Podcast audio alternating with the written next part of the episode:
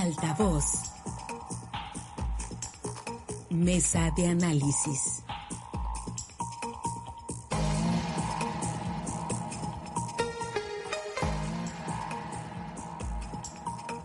Estamos de regreso, muchas gracias, gracias por continuar con nosotros en esta, en esta mañana. Vamos directamente a la mesa de análisis, estamos ya listos con nuestros profesionales analistas, todos ellos desde diversas partes del estado de Sinaloa. Saludo con gusto en esta mañana, Jorge Luis Telles, buenos días.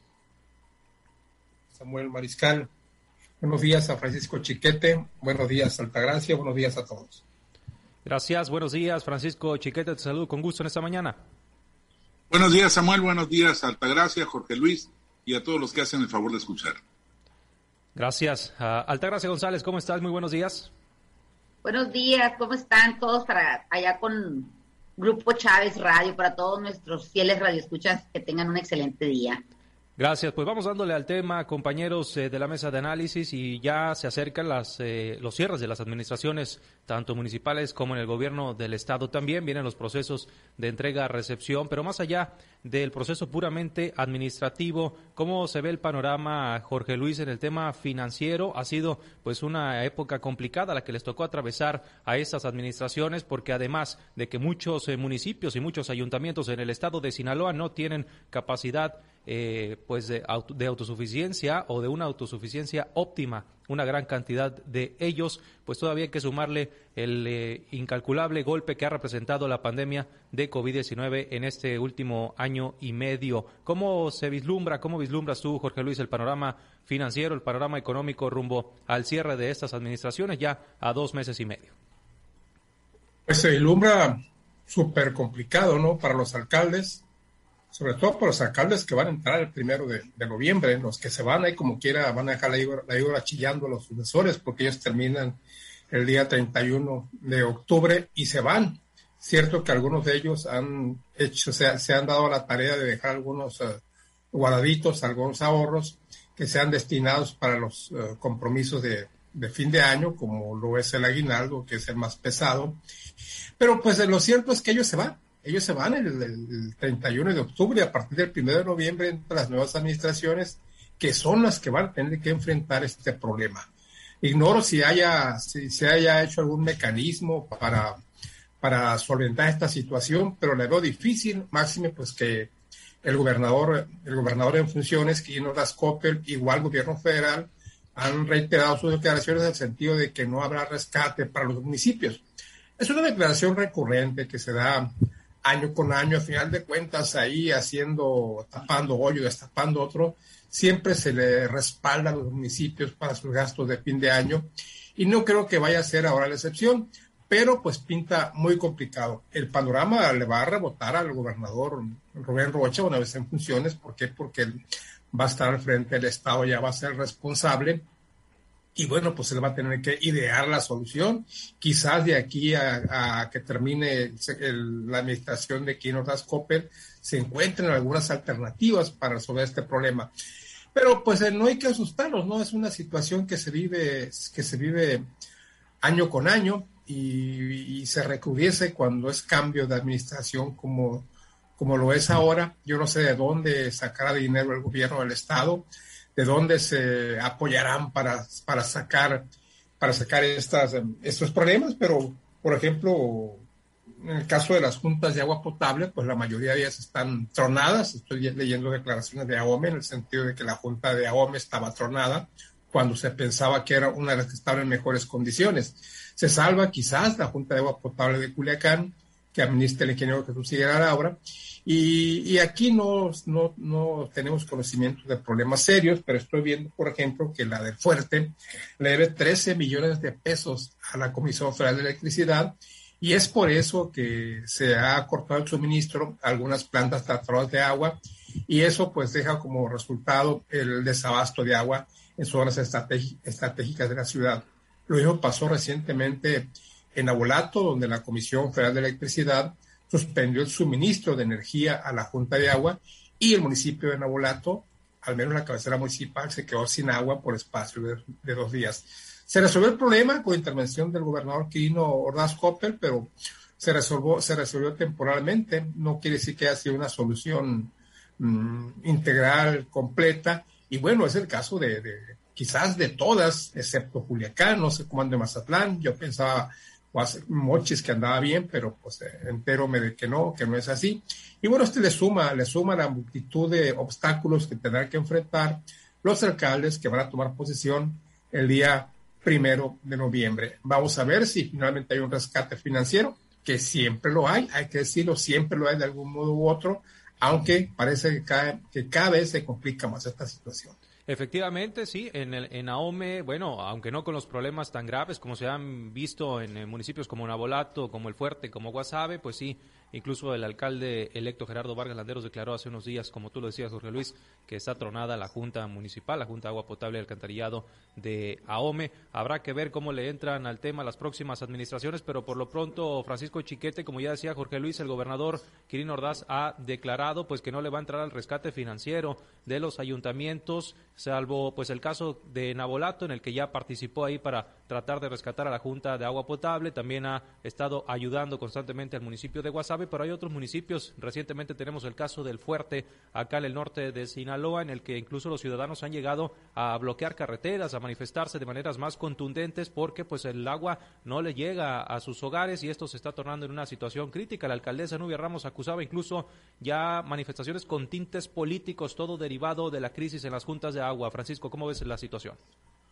Bueno, y no son los casos únicos. En Escuinapa, por ejemplo, ha habido suspensión en el servicio durante varios días consecutivos, en pleno pico de esta tercera hora de la pandemia. La gente no tenía agua ni para lavarse las manos. Y esta es una situación que se repite en casi todos los municipios, incluso que se agrava en las principales sindicaturas, porque desgraciadamente uno ve lo que pasa en las cabeceras municipales, pero hay sindicaturas en las que la sola descompostura de una bomba extractora genera la suspensión del servicio a toda la población y son poblaciones respetables, importantes en número de familias. Desgraciadamente pasan dos cosas. El municipio sigue siendo el último eslabón de la cadena administrativa en todos los niveles de gobierno y también la irresponsabilidad de los, de los alcaldes, de los administradores, que ni siquiera hacen el intento por cobrar bien el servicio del agua potable, la gente no está acostumbrada, no tiene cultura del, del pago, y esto pues va arrastrando las cosas. Hay otros casos como el de Mazatlán, donde sí hay finanzas buenas, finanzas en, en buen nivel, pero eh, el fenómeno es al contrario, el alcalde en turno, que además se va a reelegir, ha tomado a la Junta como su dirección de obras públicas, entonces cada vez que quiere eh, renovar una, una avenida importante, pues le echa el caballo encima a la Jumapam porque tiene la obligación de renovar las líneas de conducción de agua potable y de drenaje y entonces le carga los costos de la remodelación, de manera que él sale bien en sus cuentas en el municipio, pero le va cargando cada vez más y más costos financieros a la Junta, de manera que pues en un momento dado puede llegar a, la, a la fractura económica de una junta que se supone que está sana financieramente.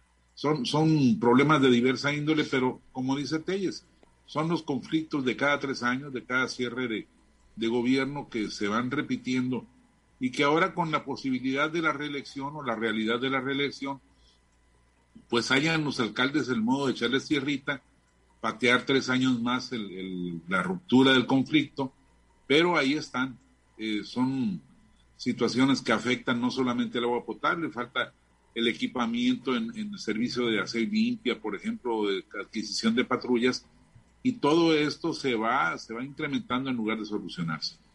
Así es, y bueno, sí, efectivamente se sigue presentando esta situación cada que se cierra una administración. Las juntas de agua potable, Altagracia, González, parece ser que siguen siendo la piedra en el zapato para todos los alcaldes, para todos eh, los ayuntamientos. En este caso, ya rumbo a la transición del eh, último día de octubre, parece ser que no es la excepción y bueno, la cultura de la falta de pago que sigue siendo pues muy puntual y muy fuerte en una gran cantidad de, municipios, sobre todo los que tienen mayor eh, cantidad de territorio rural donde la gente pues no paga el recibo y la recaudación por parte de las juntas de agua potable y de los municipios pues sigue siendo bastante baja. Ahora imaginémonos, ¿no? Cuando vengan los eh, nuevos municipios de Juan José Ríos, del Dorado, cómo se va a poner la situación, no me quiero ni imaginar cuál es tu opinión, Altagracia.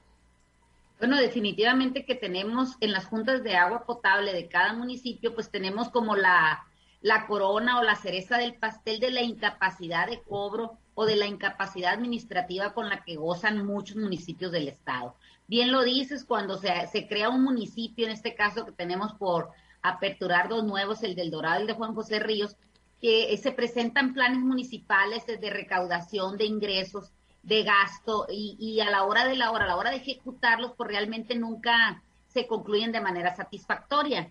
Tenemos municipios que traen grandes rezagos, no nada más en el cobro del, de lo que es el servicio de agua potable, sino también en la recaudación del predial, que finalmente son por, las, por, la, por los conceptos que más ingresos recauda un municipio y también se impacta en la obra que se va a hacer, ¿no? Entonces traemos grandes rezagos administrativos, en, los municipios y eso repercute en un mal servicio a, los pobladores de cada comunidad, ¿no? Tenemos servicios deficientes en la recolección de basura, servicios deficientes en, la, en, lo que es el alumbrado público, en la, en la limpieza de parques y jardines.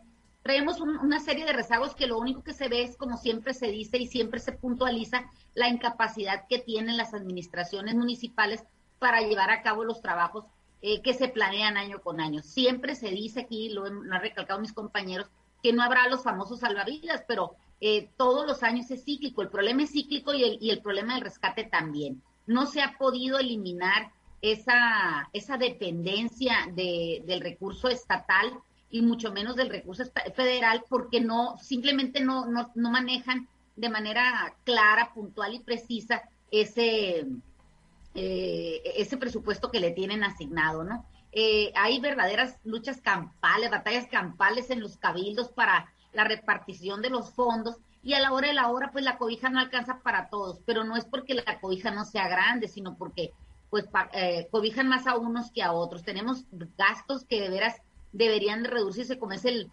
aunque estamos nosotros en los medios de comunicación, hay, ayuntamientos que gastan mucho en publicidad, en fortalecer la imagen del edil municipal o, en gastos fastuosos de otro tipo, más de ornamentación que de servicio, y dejan de lado la, lo que es el, el, entregarle a la gente servicios públicos de calidad. Me parece que este, eh, este problema de la falta de recursos y la dependencia de, de, recursos extraordinarios va a seguir en tanto las administraciones públicas no se profesionalicen y sobre todo que, lo, que ejerzan el presupuesto con responsabilidad para el que fue, para el que fue destinado, ¿no? Entonces, hay que hacer presupuestos más acordes a las necesidades y también endurecer un poco más las acciones de cobranza y de tal manera eh, que estas acciones, pues, el, el, ciudadano las tome como una como un golpe al bolsillo, sino como un pago en retribución a un servicio público de, la, de calidad que le sea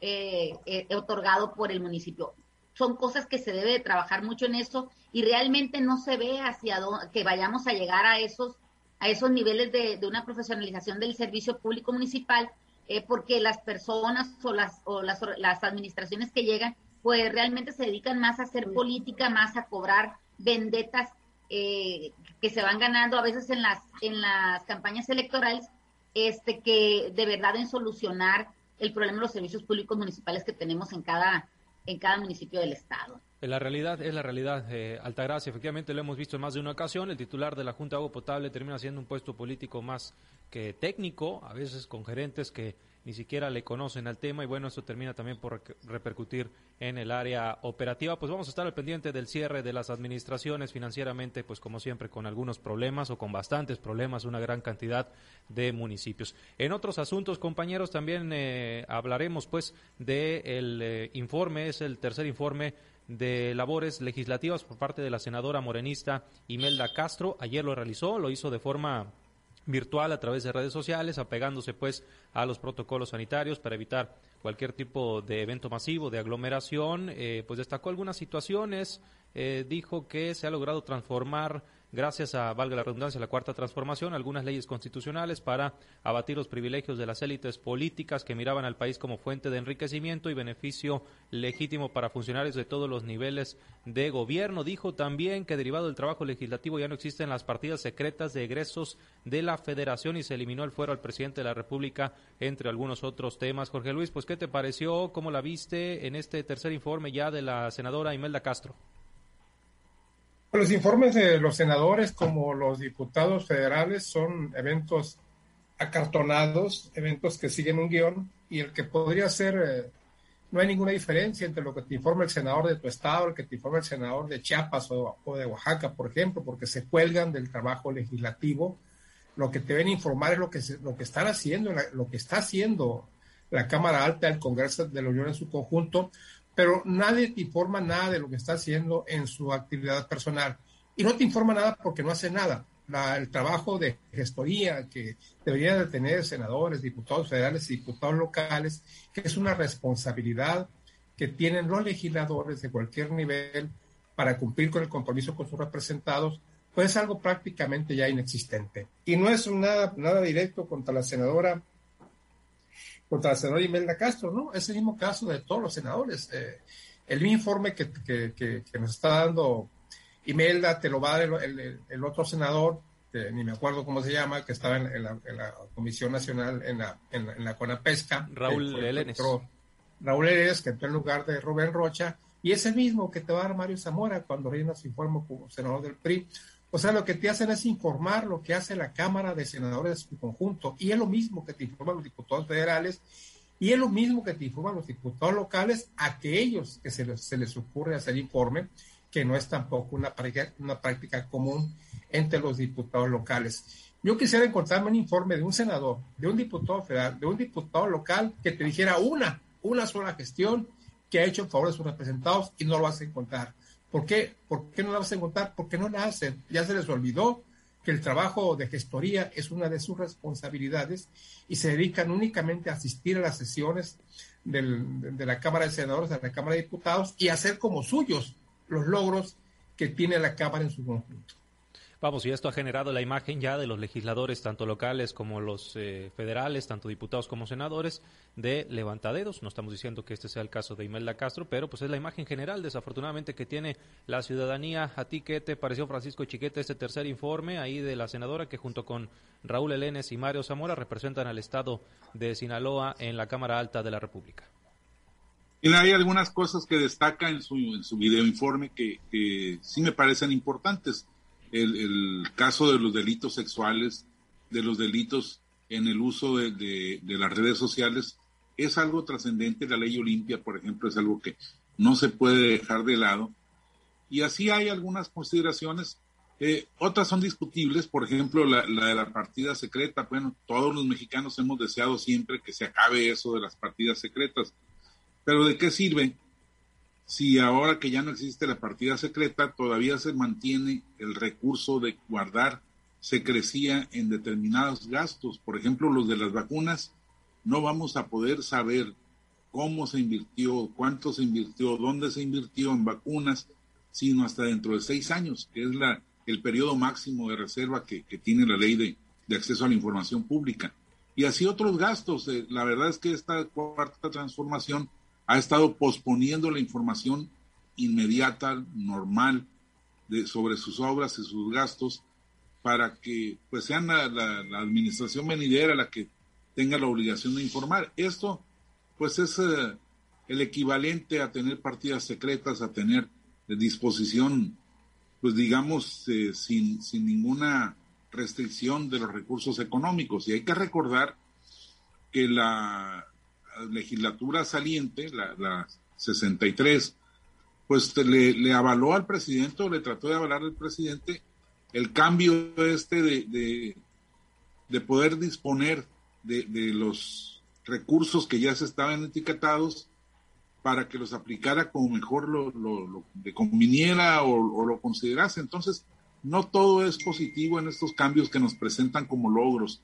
Y, y te refería, Samuel, a un, a una expresión de la gente de levantaderos, la verdad es que particularmente en este caso la legislatura actual tiene la vergüenza de haber atendido las indicaciones presidenciales abiertas, explícitas, de cambiar, de aprobar todas las iniciativas que envió sin moverle una coma, como dijo el presidente en la mañanera y en discursos en general. Eso me parece que es algo que deben los, los legisladores en funciones y los que van a seguir, como son los senadores, pues con un peso moral sobre sus carreras, porque acabaron con la expectativa de, una independencia real en el, entre el sector, entre el poder judicial, el poder eh, legislativo y el poder ejecutivo. No digo que se pelearan nada más porque sí, digo que tiene que haber independencia y esa expresión de sin cambiarle una sola coma, que obedecieron también en varias ocasiones los legisladores, pesa sobre sus cabezas. Sí, y es la consecuencia, ¿no? De pintar de un solo color todo, todo el Congreso de la Unión, las cámaras de diputados locales en cada una de las entidades federativas, en fin. Pues con tu comentario nos despedimos, Altagracia. Tu opinión sobre este tercer informe de la senadora Imelda Castro. Bueno, me pareció un informe claro porque está muy bien, este, es, es una gran oradora la licenciada Imelda Castro, pero lo que yo veo en este informe es que es un informe atemporal primero que nada empieza con cierto grado de adoctrinamiento, tratando de establecer y puntualizar las acciones positivas del gobierno de la Cuarta Transformación y donde hace la relatoría de los logros o, los trabajos que se han hecho, como bien lo dicen mis compañeros, por todo el Senado, no particularmente eh, por la senaduría que ella representa por Sinaloa, me parece que están hablando de una serie de trabajos que se han hecho, no nada más en lo que va eh, eh, este año por el que ella presente el informe, sino que hacen una mezcla de lo que vinieron impulsando desde el inicio de esta legislatura hasta el, tiempo en el que va. Entonces me parece que los informes de cada año deberían ser de las propuestas que ellos han hecho, como bien se dice, de las gestiones en base eh, a peticiones de sus representados a cumplir las necesidades y objetivos que ellos mismos se plantearon de cada región por la que vienen representando. Hay, hay trabajos que se tienen que hacer eh, por toda la por todo el territorio nacional pero me parece que este, como bien se dice por Jorge, por Jorge de Luis Telles, que es un, realmente es una relatoría del trabajo que han hecho todos los senadores. Entonces, pues son trabajos cuestionables, son trabajos algunos aplaudibles también, pero me parece que deberían de puntualizar más y focalizarse más en las necesidades de las personas que, que por las que fueron electos, ¿no? Entonces me parece que mientras tengamos estas generalidades y sobre todo estos discursos aprendidos de con cierto grado de adoctrinamiento, pues creo que no, no le abonan en nada a, su gestión como, como senadores de la República, ¿no? Quisiera que, se, que fueran más puntuales, quisiera que se atendieran más, como te digo, los, las necesidades, los problemas de que tienen sus representados, sino que se, que se paren ahí a mostrar solamente pues una cara bonita, una, una fluidez para hablar o quizás pues destacar su, sus dotes de orador, ¿no? Me parece que todavía hace falta en estos, en estos legisladores que muestren realmente qué es lo que traen bajo la manga, si es que realmente traen algo que, sea de beneficio para eh, sus representados. Bueno, pues ahí queda el informe entonces ya, el número tres por parte de la senadora Imelda Castro, los temas que estuvo destacando. Bueno, nos despedimos, muchísimas gracias por habernos acompañado como todos los días, compañeros analistas, gracias Jorge Luis Telles. Sí, muchas gracias, Samuel. Buenos días para todos. Excelente día también. Muchas gracias, Francisco Chiquete. Buen día, Samuel. Un saludo para todos. Gracias, eh, Altagracia González. Que tengas un excelente día. Que tengas un excelente día, Samuel, y un excelente día para todos nuestros radioescuchas. Muchas gracias. Con esto hemos llegado al final de esta emisión de Noticieros Altavoz en la eh, emisión matutina. Manténgase al pendiente de nuestros espacios informativos. Se queda en el programa